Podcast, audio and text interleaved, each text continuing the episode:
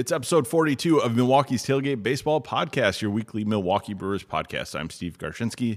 Joining me is Ryan Top, and back from grading papers is J P. Breen. And hey, guys, I know we usually don't do it a lot, but I was going to give you a chance to talk about Liverpool real quick since I think they had something going on this weekend. You are a heartless, heartless human being, Steve. What happened? Yeah, don't, yeah, you're just, you've... I figure we have, you know, like five minutes if you want to do Liverpool talk. You are the worst. You know, if they'd won, you wouldn't be doing this. You would totally just be like, yeah, I don't care about that, and just move on. The oh, did, fact they, that they, did they lose? Yeah, you are heartless. Who'd they lose to? Actually, J P's, J P's just sitting there I, angrily. So I've got, I've got a, uh, I've got a good friend from from school here, uh, and he's back in, in Egypt right now. And he said that not, uh, it was him and twelve of his friends all went onto Facebook and um, reported Sergio Ramos for harassment of a friend or somebody they knew. Steve, which, why are you laughing? You don't even get the joke. Which was just, which was entertaining. Um, but I, no, it was it was not good. I mean, if you want to talk about the fact that it sounds like Liverpool is going to be chasing Christian Pulisic and we might get America's next phenomenal Uh, soccer player on Liverpool. We can talk about that if you want. That that's, sounds very exciting, and we'll talk about that later. That's what I'm all about, yeah. We'll talk about that later in the summer, I guess. How's that? Yes. The sure. next Freddie Adu. So, uh, you can help fans you find the podcast the by... Well, hey, I gave you a chance to talk Liverpool, and you didn't take it, so let's just have that As noted. With everything, it was in bad faith. I didn't know what the result was, so I was legitimately asking. Quiet. I don't want to hear. I don't want to hear your shit. Keep going. Okay. Uh, rate and review Milwaukee's Tailgate on Apple Podcasts. I like to grab the bad reviews, and we we get to parse those online. So uh, I don't care if you want to give a bad review, just give it five stars, and then you can talk shit about us. Um, we want listeners' uh, questions, so follow Milwaukee's Tailgate on Twitter at M K E Tailgate. Email questions to milwaukees dot tailgate at gmail dot com. Or follow our Facebook page. You can also follow the three of us on Twitter, and you'll find that on our Milwaukee's Tailgate Twitter bio. And finally, if you'd like to support the podcast, you can visit patreon dot com slash M K E Tailgate. Our Ball and Glove patrons receive the monthly Minor League Extra podcast, and I think we're going to do a draft recap. recap. So that'll come out right after the draft, which is June fourth. To the sixth, yeah. So it'll be sometime late next week. Man, nobody cares about the sixth. Well, that's true, but that's I mean, where a little bit. That's where like some Yost is getting drafted late, and that's about it. No, there's that's the that, that uh, Yost is now a manager in the in the farm system. That, that is true, and there so it's future managers getting the, drafted on the eleventh round on, and like guys, meaningful guys get taken in the teens. Guys who get big signing bonuses, who get you know a million or close to it, get taken in the teens sometimes. So depending how much money a team has left. Okay. Do we need to do we need to talk about which uh, current member of the Milwaukee Brewers, believe he's still a current member, unless he was optioned, uh, was drafted in the eleventh round of two thousand fourteen M L B draft? Go. eleventh round in twenty fourteen? That's Ryan, that's you. The eleventh round in twenty fourteen. Was he drafted by the Brewers? Mm-hmm. He just said. Out um, of Mississippi State University. Woodruff? Yes. Yeah. So... Okay. There are people taken in the eleventh round and afterwards that are relevant. There are, but I doubt you guys are going to single them out and talk about them very much. So we talked about, we would have talked, if we'd had it last year, we would have talked about Ward. So, okay. Like Absolutely. He, he was in the thirteenth, I think, right? So, I guess. Milwaukee's Tailgate is sponsored by Carbon four Brewing. From Dragon Flute to Block Party to Fantasy Factory I P A, K four specializes in English-style malt bombs and perfectly balanced hop grenades. Out now is Carbon four Summer Seasonal Idiot Farm. This super boozy, hoppy beer is incredibly drinkable. So head over to Carbon four's taproom on Kinsman Boulevard on Madison's east side and look for it in bottles uh, at a retailer near you. As always, check out carbon four dot com for more information. Carbon four, beer brilliance. Have you found that one out and about yet? No, I did find the Double Fantasy Factory at Tompkins for anybody who's in Milwaukee, though that was now a week ago, so I don't know if it's still there. Probably not. I would imagine they didn't get more than like one barrel. Got to be quick.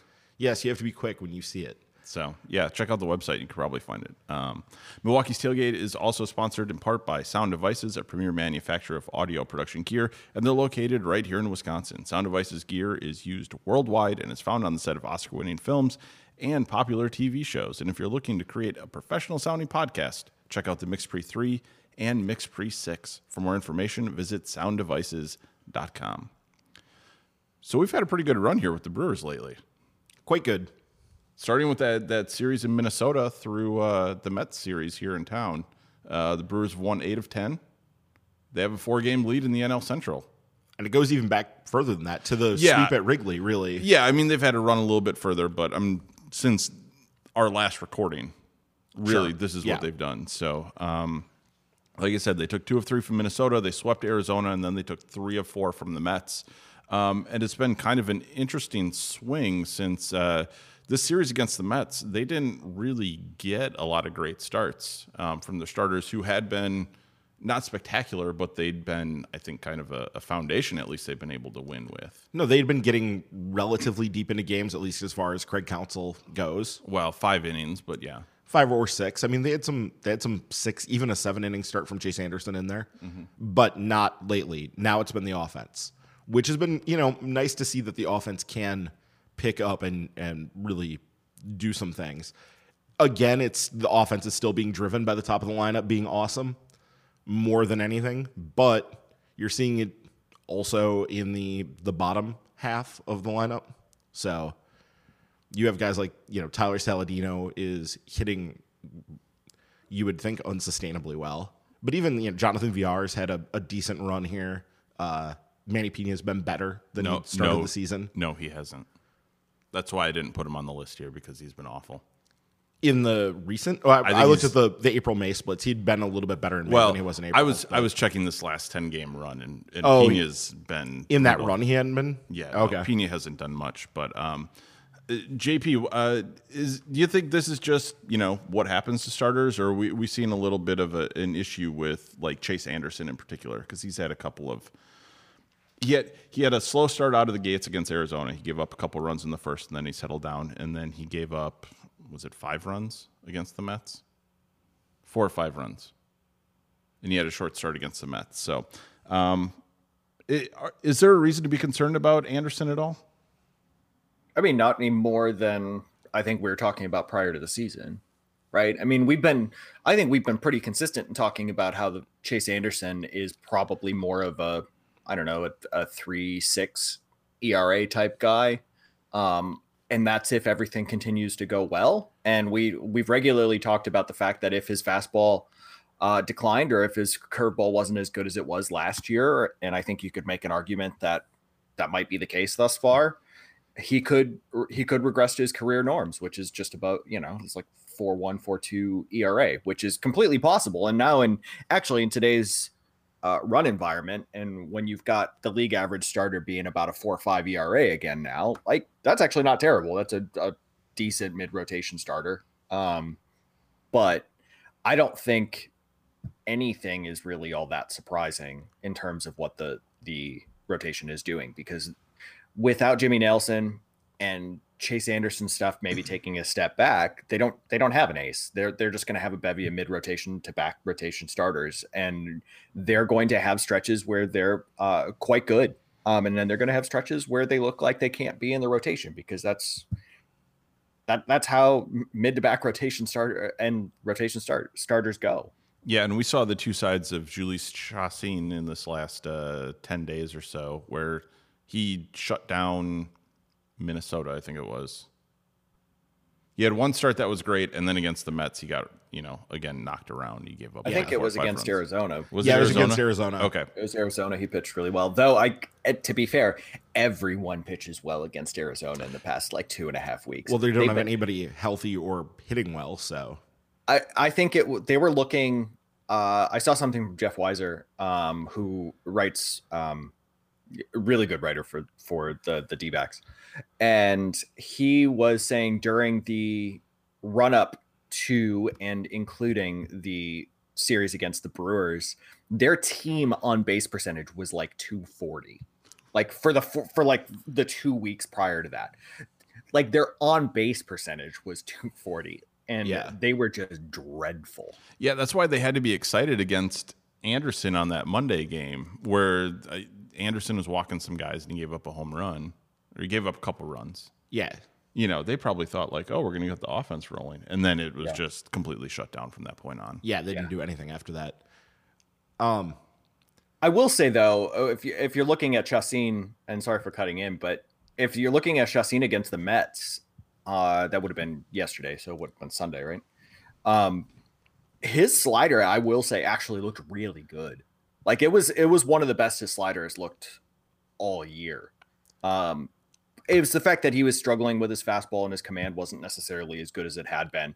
Um, but you can see why he's so good against righties, a- at least last year, and why he profiles well against righties, because his slider was uh, had late break and it was moving, um, which is obviously encouraging if you're looking at what Chacín's been been doing lately and how you're trying to project him going forward. Yeah, so now even though Chacín, for example, had a, a rough start, and they had a rough start the day before, they scored seventeen runs, and then they came back and won eight seven on mm-hmm. Sunday. So well, both were comebacks, yeah.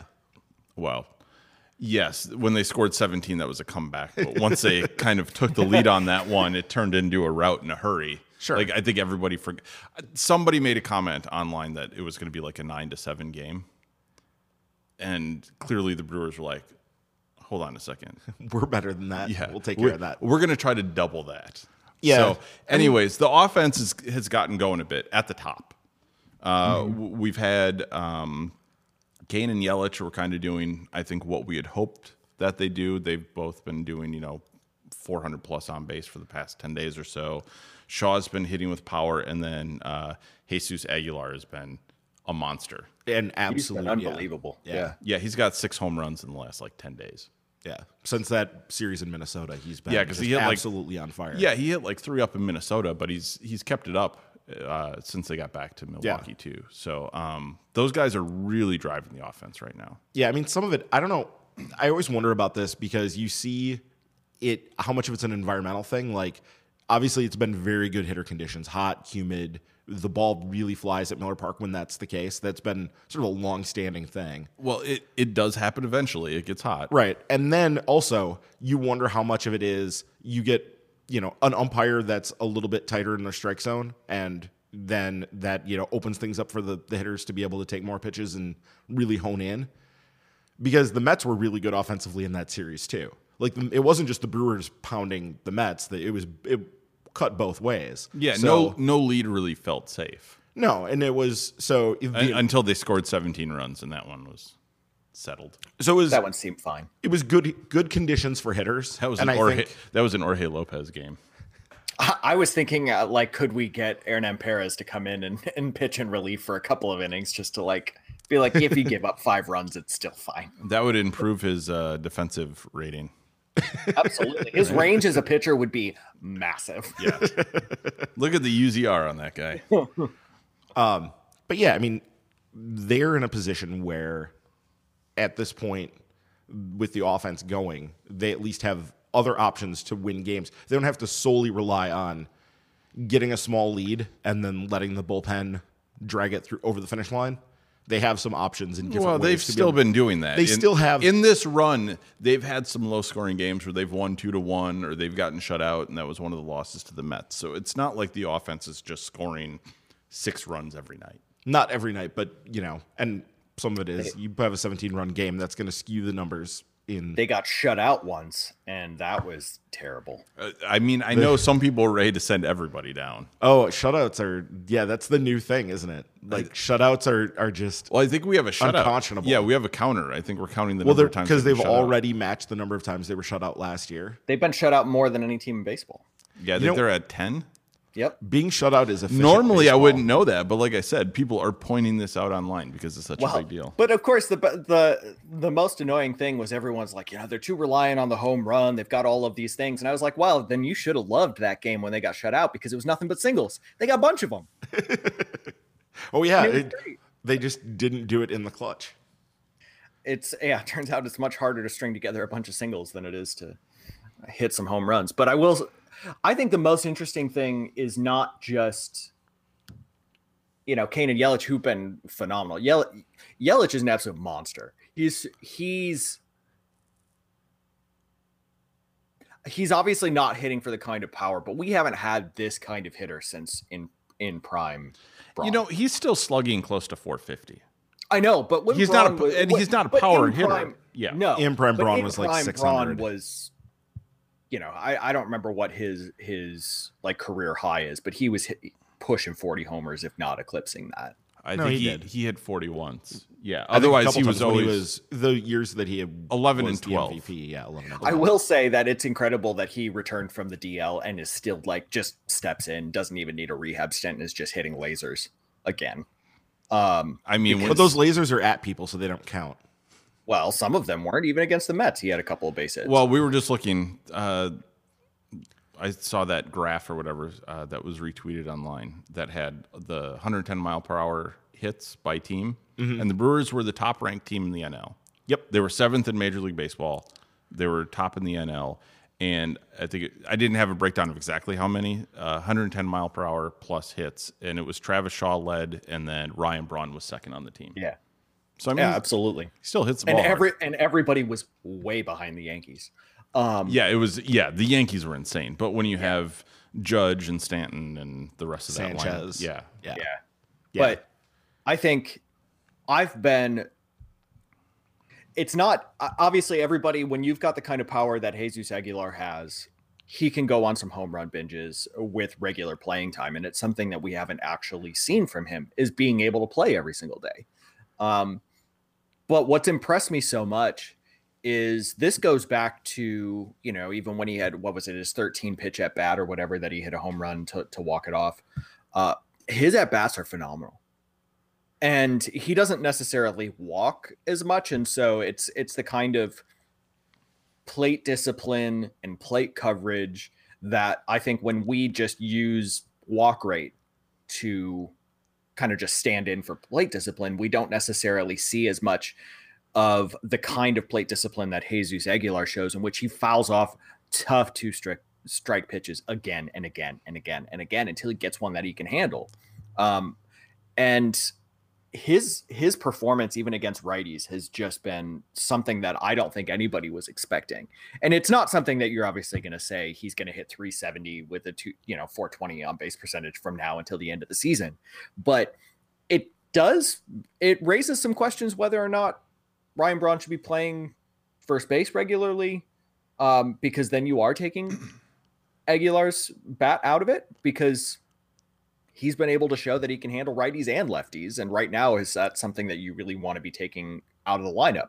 Because I know Domingo Santana has been playing better, but is that something in which you're going to be seeing him spend more time on the bench? Or is this just something that Braun just plays three times a week now, trying to manage? I mean, as it stands right now, I think they're still easing Braun back. They're not they're not going to push him at the moment. So for the, for the time being, I think you largely Aguilar needs to be at first base just about every day, except for the occasional day off. And then, yeah, I mean, it, you're then splitting time between Braun and Santana, essentially. No, yeah, I think you're right, Aguilar right now. Yeah, there's no yeah, question. Like, don't don't don't overthink it too much. The guy's hot. Ride him right now, and then, you know, down the road, once you kind of have a little normalization of uh, stats there, you can kind of figure out what you want to do. Well, we'll see, because as J P was pointing out, there really hasn't been this. Him facing right-handers on a regular basis is a fairly new thing. He did, has not faced a lot of right-handers. We'll see as teams start to get more and more looks at him if they're able to find holes and find ways to get him out and adjust and force him to then make adjustments. And maybe that isn't a thing. I mean, he's not an unknown quantity. I mean, how many at bats, J P, do you think a team needs, you know, before they have a book on a guy and they can start attacking them with that? Oh, I think they already have it. But I mean, I the, mean, I don't, I don't how much is it against right-handers? Because last year he was pretty much exclusively a platoon player. He rarely yeah, saw right-handed starters. But people still have scouting reports on him in the minors. Like, it's not like he's never he's never hit right-handers before. And I mean, he, uh, I oh. will say though that he is hitting three thirty-three, three seventy-six, uh, five ninety-four against righties this year. Um, But to, to the point, his walk rate against lefties is sixteen point two. His walk rate against righties is seven point three.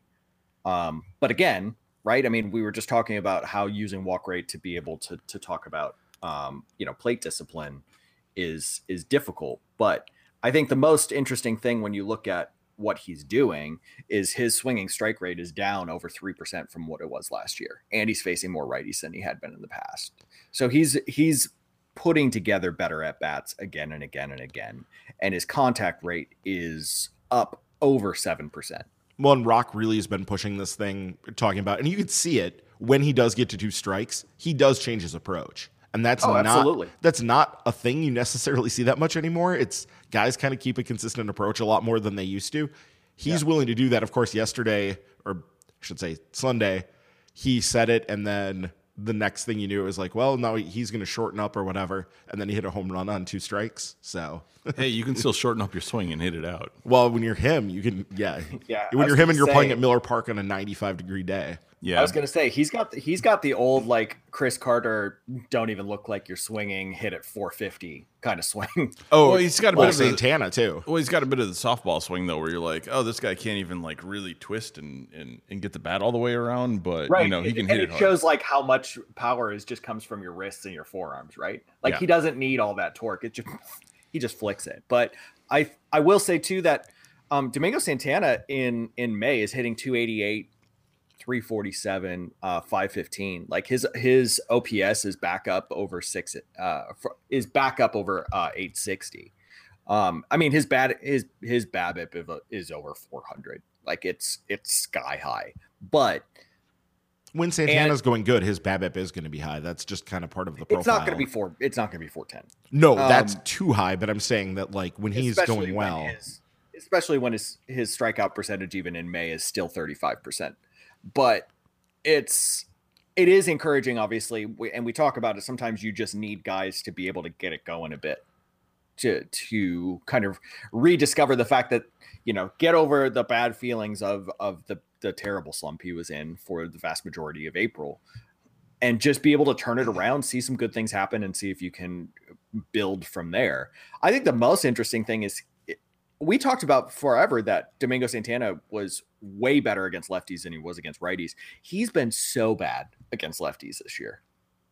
That's, and that's just bizarre. Do you want to guess what his O P S is against lefties? Like five something? No, it's three thirteen.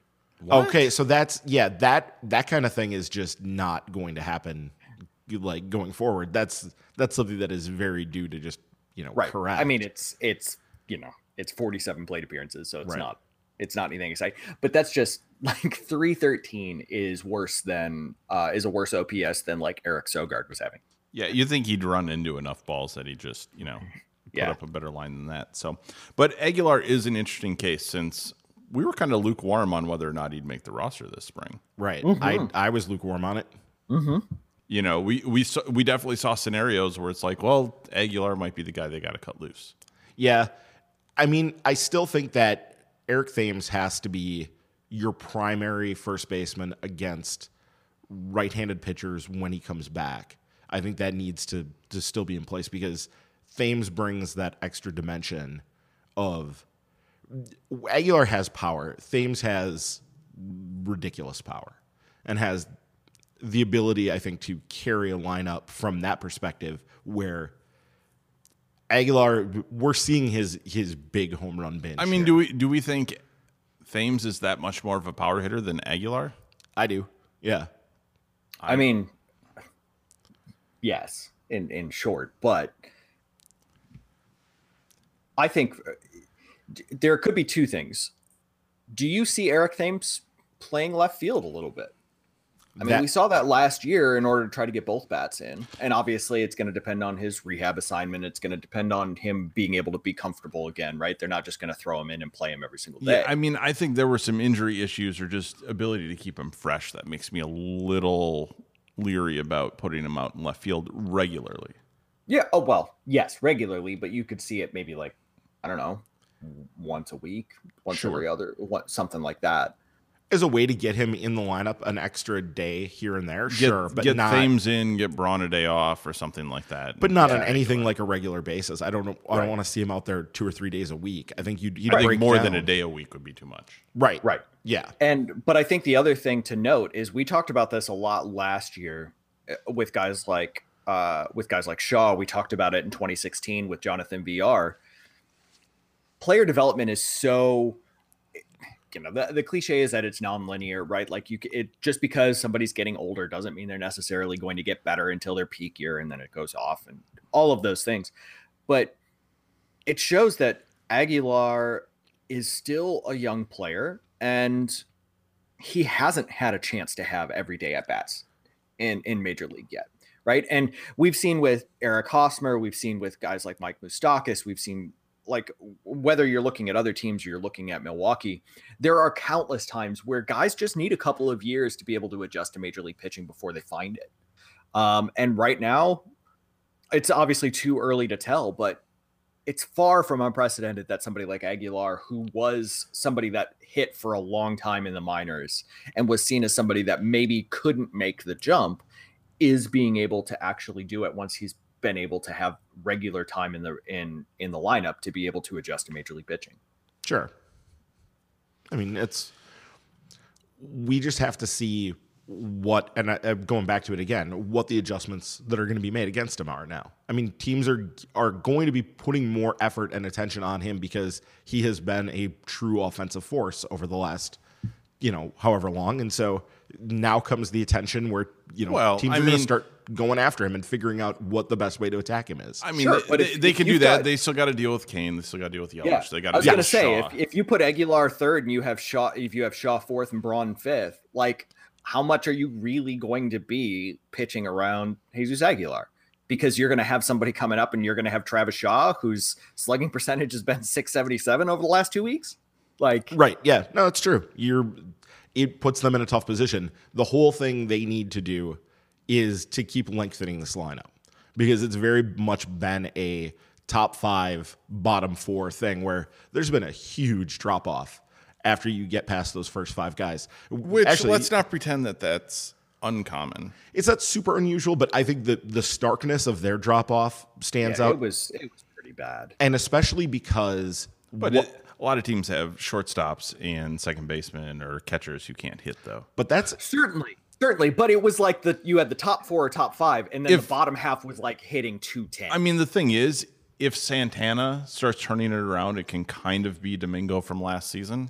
Yeah, that's going to make help. a huge difference. Yeah, it does. That's where I think you're going to see the big turnaround. Well, and it's why uh, Saladino and his hot start obviously was was very positive. But you've got Jonathan Villar in May. His O P S is up near seven seventy again. Like, mm-hmm. and that's passable for him. You can deal with that. Oh yeah, with his kind of speed. It you plays. can deal with that from him. Yeah, the thing is, and it I mentioned this on Twitter this week, it stands out that the Brewers, you look at their bottom three in the lineup, the guys they've had trouble getting good production from, the, those spots, it's second base, it's shortstop, and it's catcher. And But is it second base? I mean, again, V R's been all right. He's been all right, but he's definitely not in that top five group. So, But for a second baseman. For a second baseman, again, he's passable. Again, it goes back to my point that Domingo Santana is more the key cog in here than Jonathan Villar, who if if if Santana can hit like he can, like he's shown mm-hmm. in the past, and Villar just keeps doing what he's doing, I think that lineup looks completely different. But what good, you know? So, but I'm just saying to harp on like Villar, like oh, if he gets you know finds this other other gear or something like that, it's like well, no, Santana's a guy that has that, and we expected to rely on. No, but that's the point I'm making is that.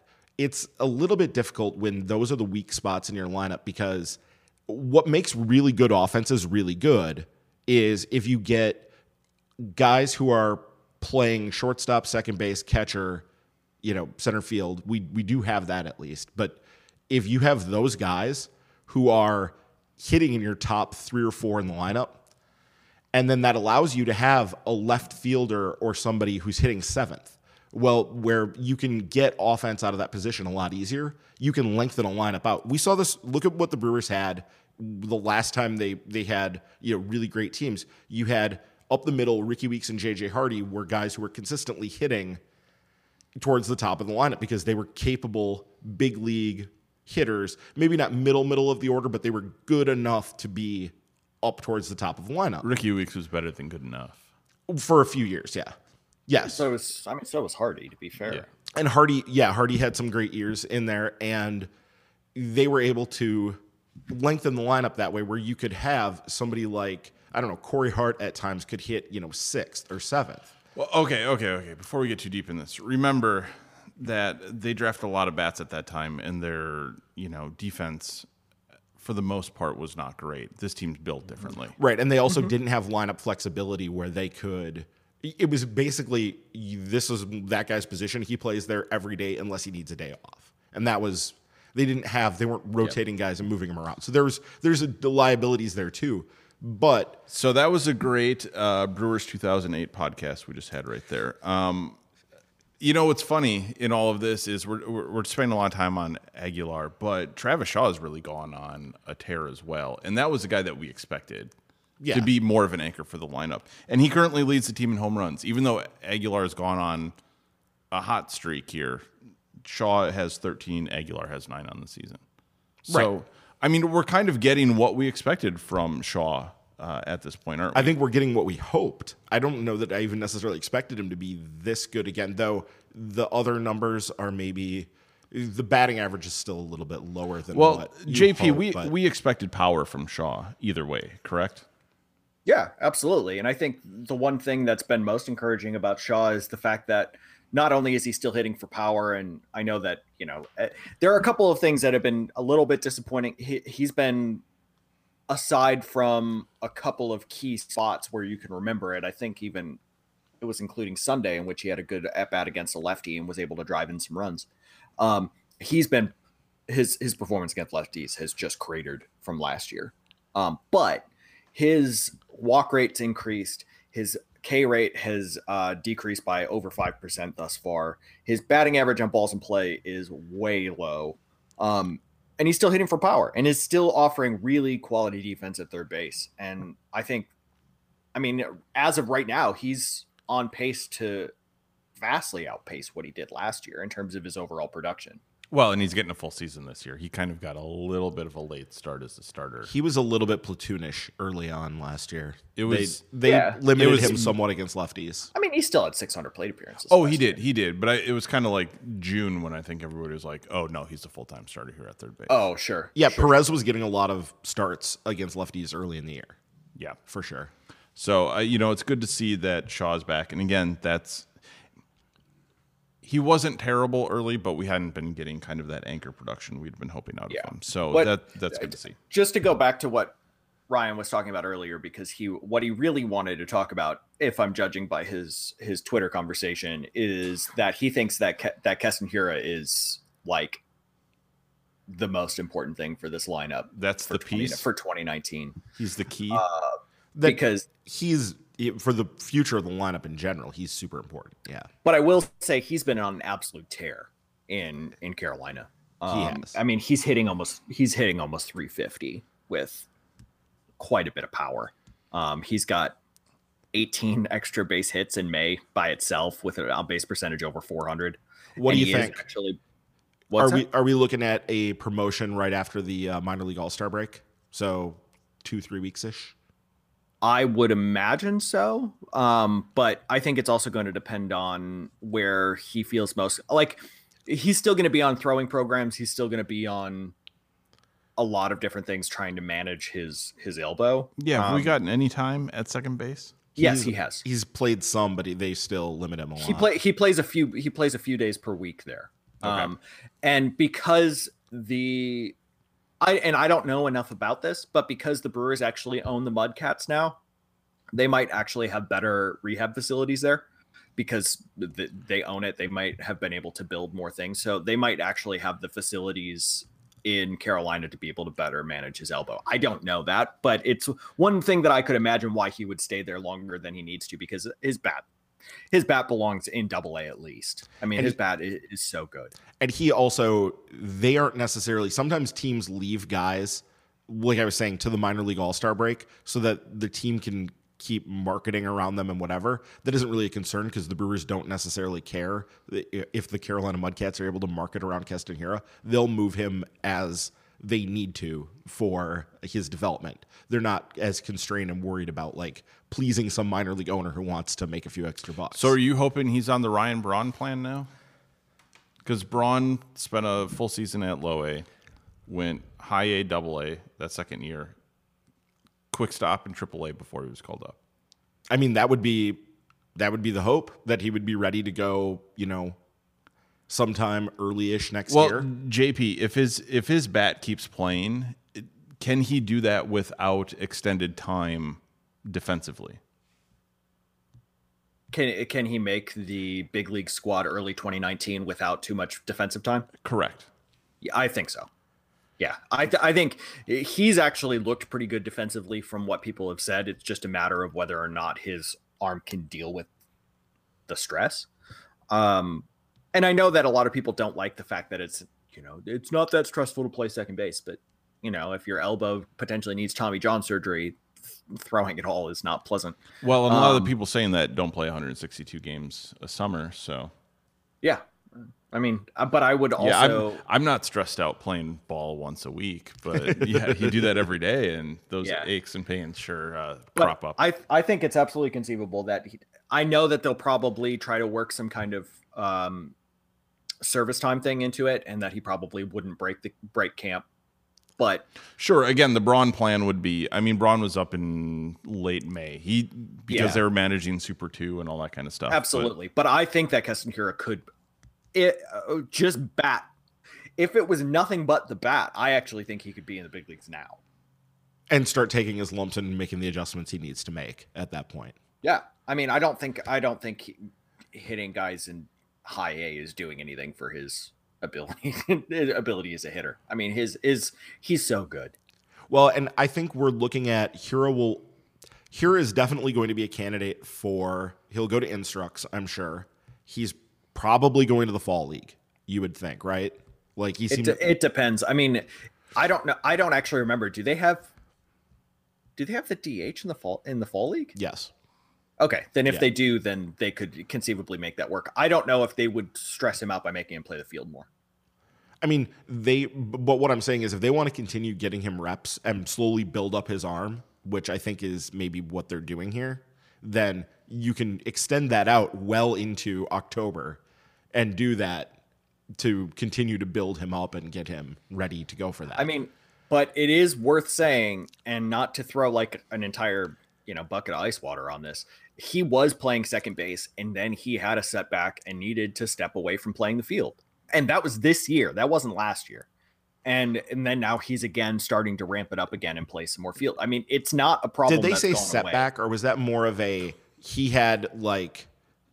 Like they had some sort of. You always have to couch it in some way that makes you you personally feel you better. Personally feel better. Yes, about I it. do. I want to feel better about Keston Hiura. Thank you for asking. Like, is that weird? I no, of course but, I want to feel better about him. But, Sorry, but you're just I, fishing to, for an answer to, like, that makes you feel better. That's my point. Not not actual information. Where you can like lean back and we all and then like Steve and I can get some note, notebook and be like, so so tell me about your feelings. how do you, how do um, you I, my feelings feel? Are valid. What I, What I said, they're always valid. Absolutely. Validate my feelings, um, jerks. What I will say is that I, from what it sounded like, is he had, he had a, there was reason to stop him playing the field.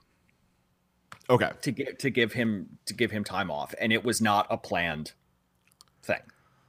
Okay. So is there something we should look for in his time going through the minors, some kind of marker or something like that, that would kind of say, okay, they're ready to ramp up his his playing time. But to, beyond just looking at like, oh, he played second base, you know, four days in a row or something like that. No, I mean, not that I can think of.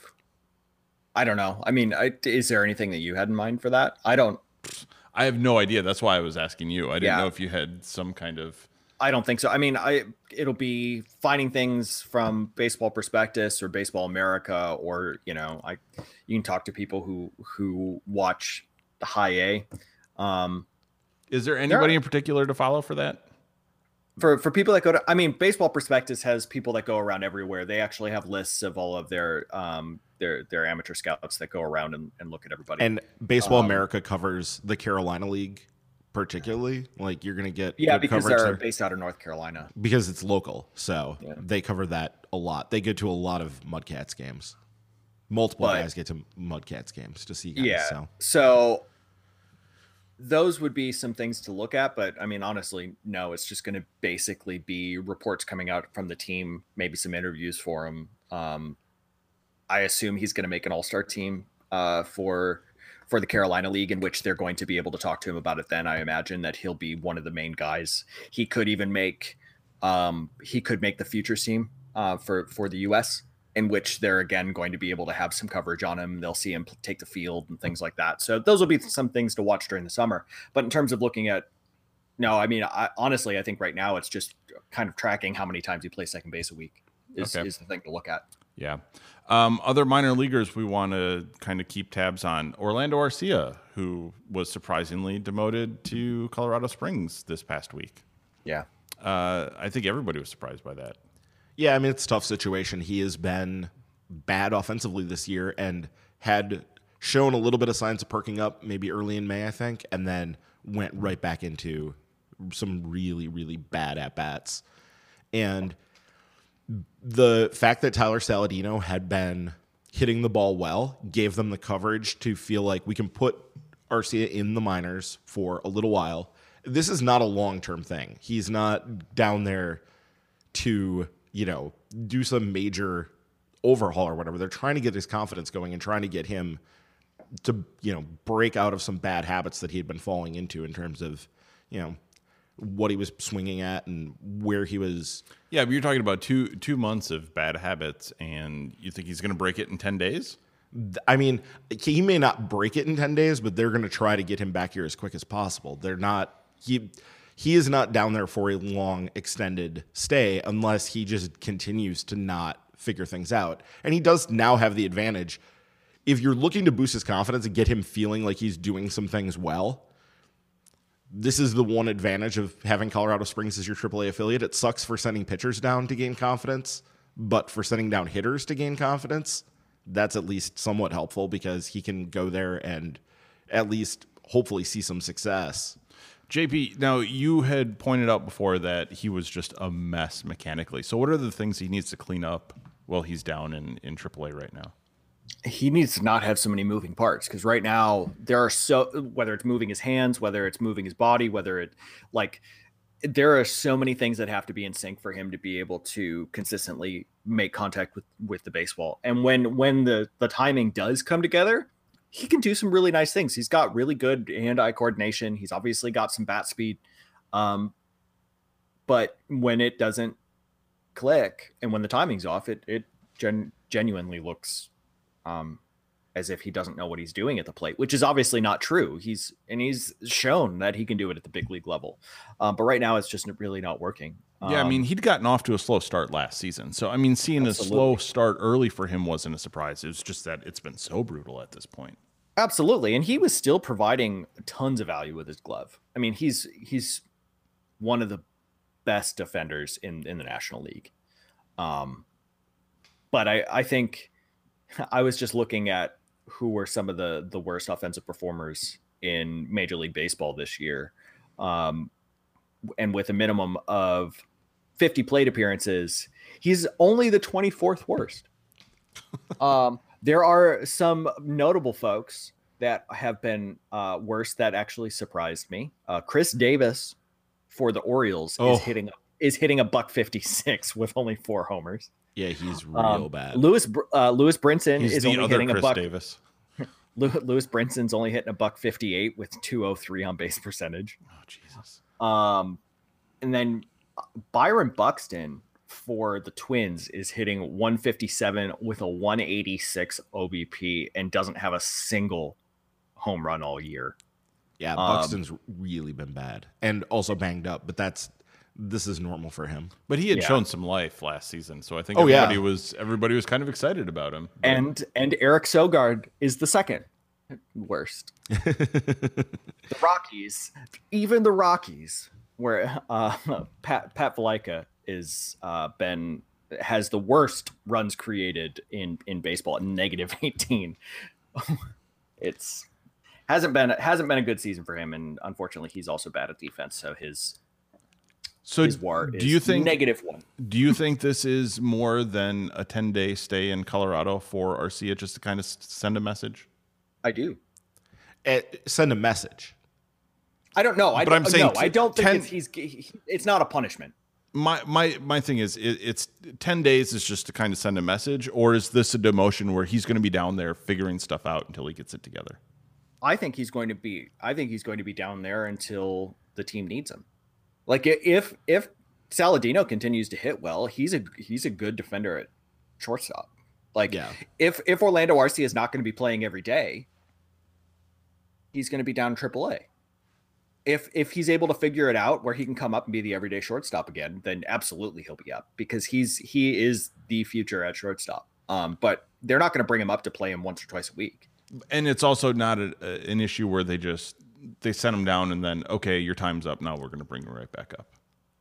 Because I, I know you, Ryan, you kind of think that you think it's. Just I think he's going to be back fairly quickly. Well, I don't. Not a message. It's he needs. If to you think he's going out, if you think he's going down for ten days and he's going to get called right back up, that's more of a message than it is you're going down to figure something out. Because they wouldn't put a time on it if he's going down yeah. to figure something I, out. They'd I be agree. looking for something. I don't yeah, know I that agree. they. I don't think they have a, a, a time. I've, I'm just saying that their their threshold to bring but him back ju- is short. They want to bring him back as quick as they can. That's what I think. They like Orlando Arcia. If he shows that he figures things out, yes, as J P said, he's going to come back up and play every day. They they want him back up as quick as possible. But wanting him back up yeah. as quick as possible is different than, you know, he's just going to get called up. Yeah, yeah he's no. going to get called up because he's Orlando Arcia. He had been a top prospect. He's a starting shortstop. That's fair. So. He's not coming up come hell or high water. He has to show something to get back up. Or, the, like J P said, they have to need him. So if, you know, something were to happen to a player today, you know, the, or if they... just Saladino starts to implode, right? I mean, if he has, if he has a terrible week and a half, which that's Tyler Saladino. So yeah, I mean, that absolutely can happen. I, yeah. I, the one thing that was surprising, I, it's not surprising to me, I guess, but um, Jesus Aguilar and others were saying that they took the demotion for Arcia pretty hard. I mean, they they didn't like that he was called, that he was removed. Yes, which is, it's good to see that Orlando Arcia is a guy that is liked in the clubhouse. He's clearly a part of that team. Yeah, this yeah. this and is I not a guy who w- thought he was something outside of the club and had attitude right. issues. Right, and I think that what you can see, and I know some people will roll their eyes at this and say it's not important, but even just after home runs now, and you have like the whole gauntlet thing in, in the clubhouse where they go and, you know, do the forearm bump and they go and, and it's everybody who hits a home run seems to be really excited to do that other than like a couple of players who don't like to get water thrown on them and stuff. But it's been really subdued. Like they do it because Brent Suter seems to now lead it, but everybody's just kind of like, yeah, okay, this is something we do now. Uh, but Orlando Arcia was always the guy at the end who always, you know, threw sunflower seeds at them, threw water on their face. Well, you know, somebody was, still had confetti. You know who it was? There. It was also Keon Broxton last year and Eric Thames were leaders of that sort of stuff too. And yeah. all of those guys are currently not around. So, so Thames, but, Thames I mean, isn't with the team, right? I he, he, no, Jesus, Jesus Aguilar has also been a big fan of it too. But I think Jesus Aguilar, the, the guys that you could see that Orlando Arcia had really close connections to Manny Pina, uh, Aaron Amperes, and and Jesus Aguilar. Like they were all genuinely good friends. Um, and so I'm not surprised that Orlando Arcia gets sent down and Jesus Aguilar and others are really bummed out about it. I don't think it's not a situation in which they're mad about it or they don't understand it, right? But it's like we've we've talked about how the fact that the the Brewers have a really good clubhouse is been a big positive thing, and you can tell that Craig Counsell really values that. Um, yeah, and that's but, been a blow. But it's it's also been good, like you said, nobody's like holding this against the front office. At least it doesn't mm-hmm. seem like that. It doesn't so seem that way. So well, and it's if they're if they're gonna win, they're not gonna be upset about it, right? If they're it, gonna win eight out of ten, it does help. Gonna be upset. Yeah, if you go on a losing streak, then I think people start looking for other reasons to be upset. But and just to talk about Arcia, just his first two games in triple A.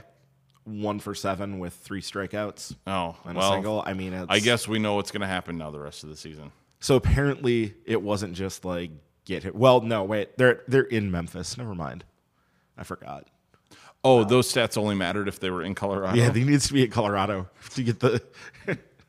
Okay, if that Arcia conversation cut short, it's because uh, we ran out of recording space on the uh, card. So uh, we're just going to pick up with our Patreon questions. Because Ryan's got to get to the game, right? Yes, Steve. Are you I'm trying to get to the well, game? He has to get to lunch and yeah. then get to the game. What are you going to have for lunch? Oh, now you're gonna. Now you froze. I was going to make a joke, and then I decided not to. Ask, ask the questions, host. Okay, Jason Spitz, one of our pa- patrons on Patreon, asks, Yelich, Kane, and Santana is the best version of the outfield going forward. Santana should be treated like or close to an everyday player.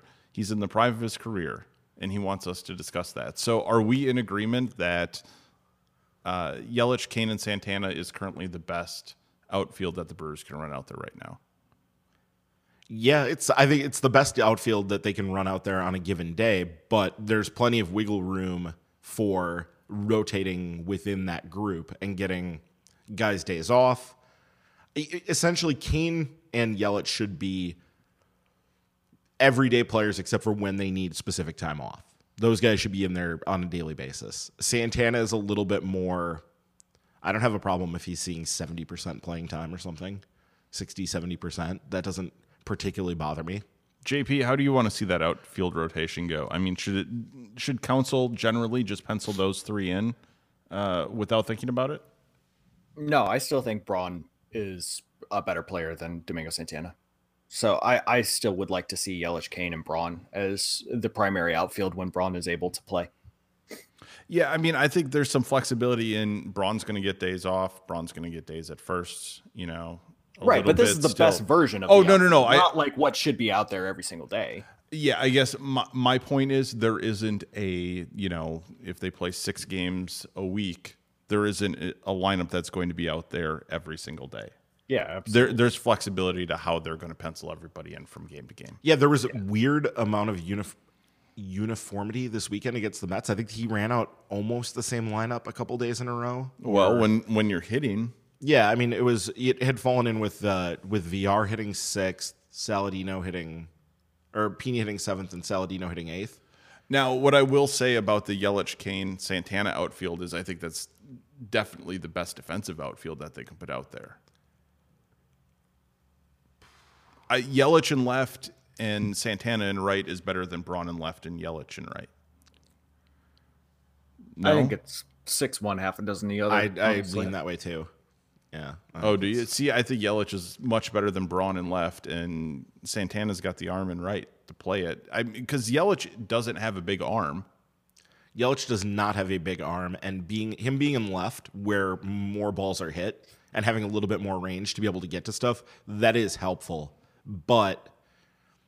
I, Santana does have issues fielding the baseball. I mean, that's not news. So he's not a great defender. He's not. He's not as poor a defender as you like to make him out to be. He's not a. He's not a great defender. He's as opposed he's to Ryan Braun at this age out in left field. He's not a great defender either, and he's right, just going to break something.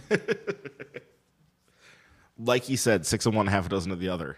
It's fine. I think you guys are wrong def- about the defensive uh, alignment there, but whatever. Um, yeah, I think there's just a lot of flexibility with the outfield there. So um, Brian Polak- Polakowski, I should be able to get that one. I was going to say, he's one of your people, Steve, so one you of my should people. get that. I should be able to get that. Uh, sounds like the Royals are going into sell mode. Most of their rental-type players overlap with Milwaukee's strength, but what about Whit Merrifield at second base when it comes to four years of team control? So what do you guys think about that uh, as far as the trade target is concerned? Merrifield's interesting, but he's also, you know, twenty-nine now and doesn't have an extensive track record. I mean, now he's got a second good year going here, but doesn't have an extensive track record to back it up further than that. And he's going to cost a lot because of that control.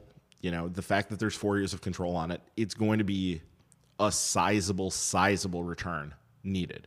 I think J P and I were talking about this on Twitter a couple weeks ago. I would not give up Hiura for sure. Hiura would absolutely not be involved in that. And I wouldn't give up Burns either.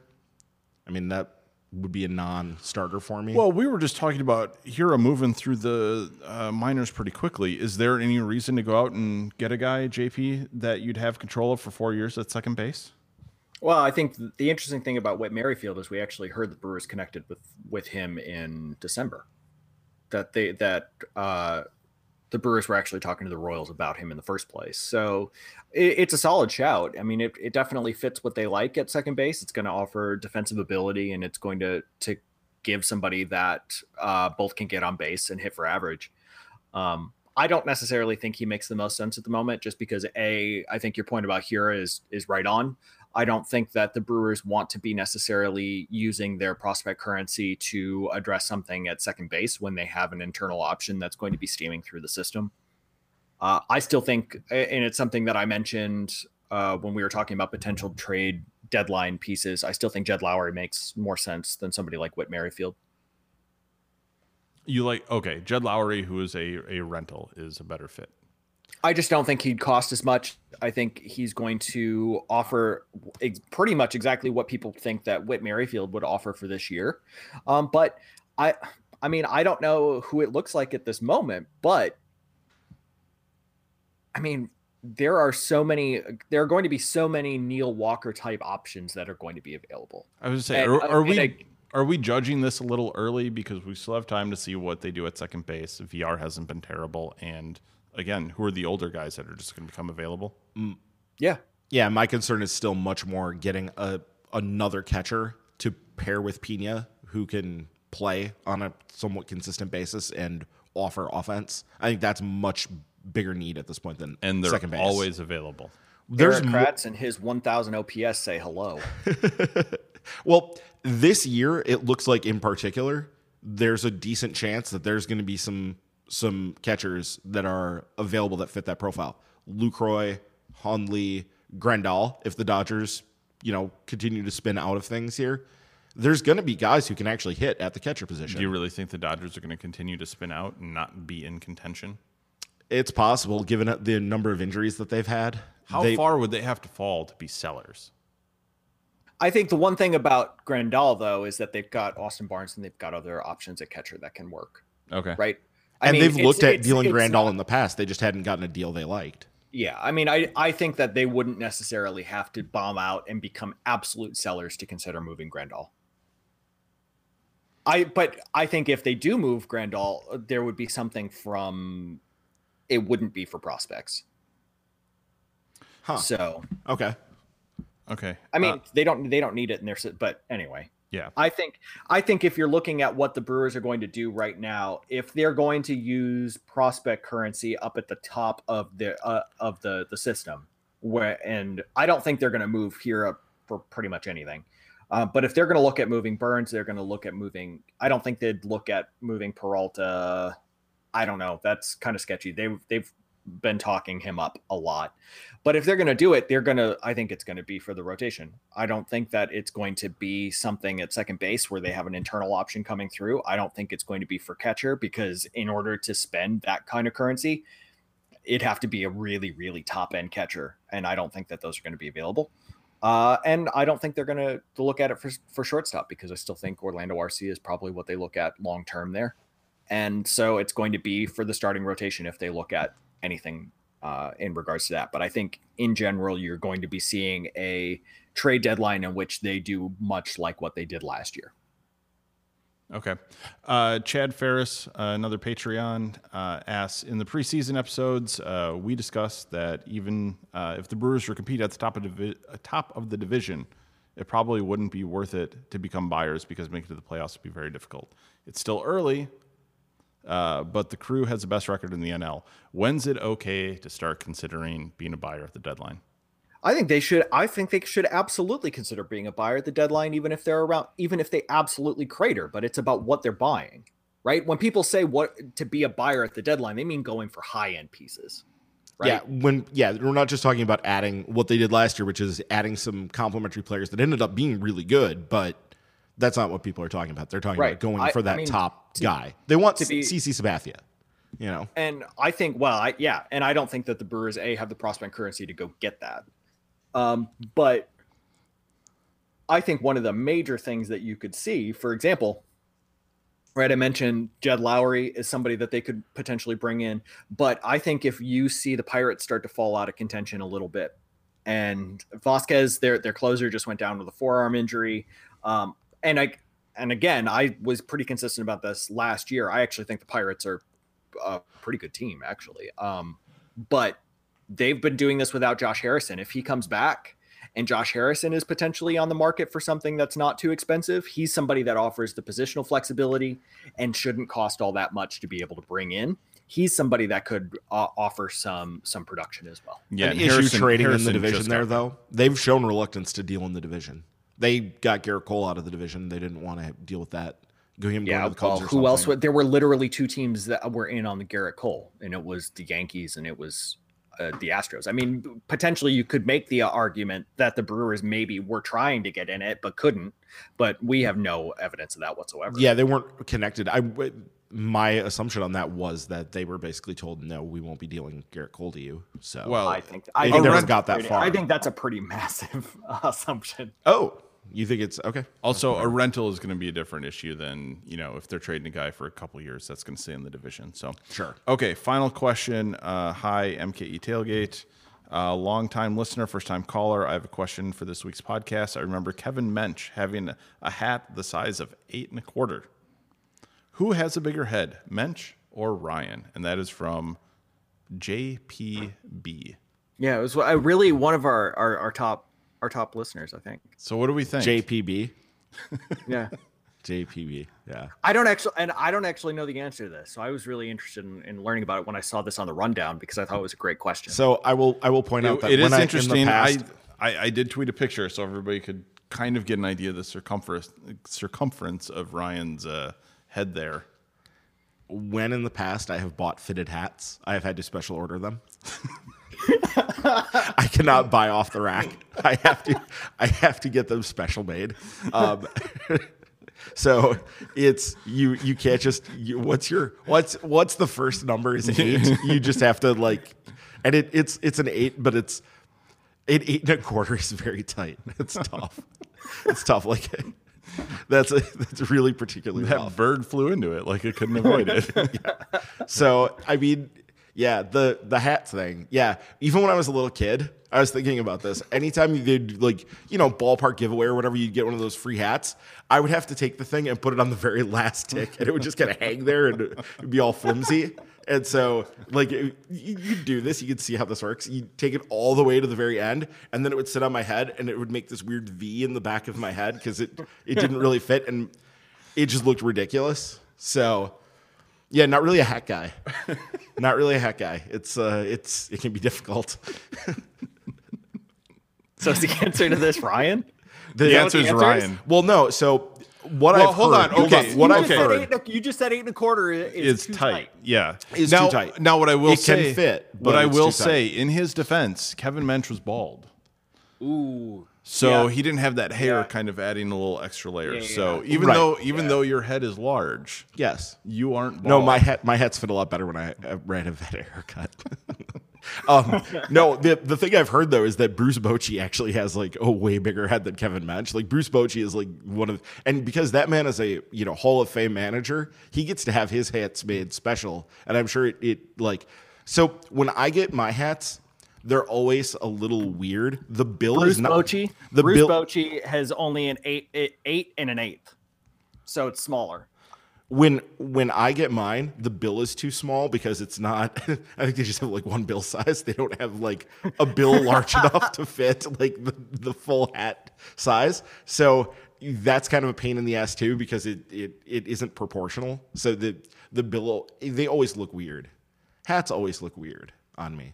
On you. I was going to say, the rest of us can wear them and we're okay. Well, yeah, you're no, also I, sitting here wearing long sleeves and it's going to be like ninety. Yes, ninety degrees. degrees out and you show up in long sleeves today. it was cool this morning. And also, this basement is not warm. So, well, you're gonna have to you're gonna have to change your attire before heading out to Miller Park. I have a Brewer shirt on under this.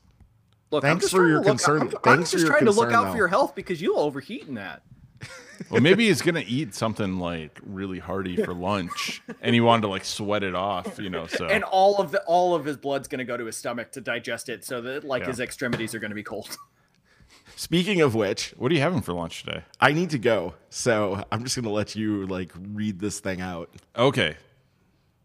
You want to? You want me to close it? Yes, close close the show, Steve. Okay, that'll do, do your hostly duties.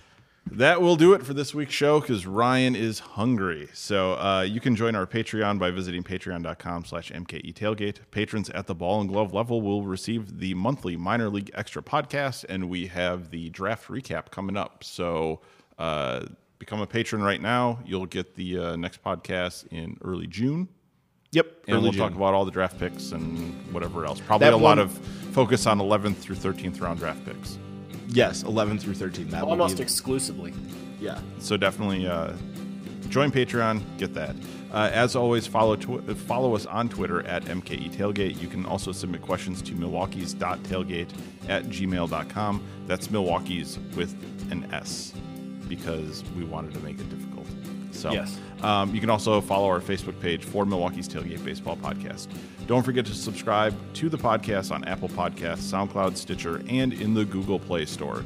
You can also leave reviews and help other people find the podcast. So thanks for listening, and look for us again next week on Milwaukee's Tailgate. Farewell, then. It's not what I am, even though the zip code has changed. I might smile and joy where I'm currently employed. Your soul can't be rearranged.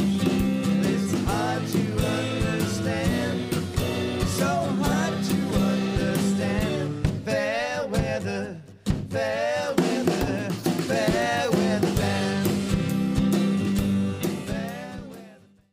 Would you would you like to tell me how to host? I have to go. It's not. not I understand that. I got to leave, Jesus. man. Jesus. I got lunch to eat before I go to the game. Oh, You'll I know. Okay. Did you know I, they? Don't... I would even imagine that you could eat lunch at the game. I was going to say, did you know they don't serve food at the park anymore? You have to just sit there. Just sit there. Sit there with your cotton candy and super rope. That's it. Can we get going? Well, no. Now you've made no, a big no. deal about it, so we're gonna stall. Yeah. Steve is gonna filibuster for five minutes. Do, do you want me? I can. Uh, You're, I have stop it. American, I have the American political tradition by Richard Hofstadter. I could start no, there reading. You go. I could read You're it out gross. loud to Don't you. Don't do that. Don't, we all need more don't tell me that's gross when you're sitting there like smacking your mouth on the freaking microphone the entire time that Jim's, you know, answering stuff. When you're not talking, move your goddamn mouth away from I the mic. I do. Jesus. Mostly. Wow, there's a lot of sediment at the bottom of this.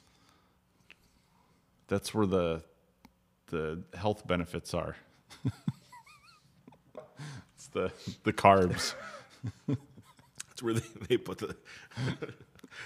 all the electrolytic juices and such. Exactly.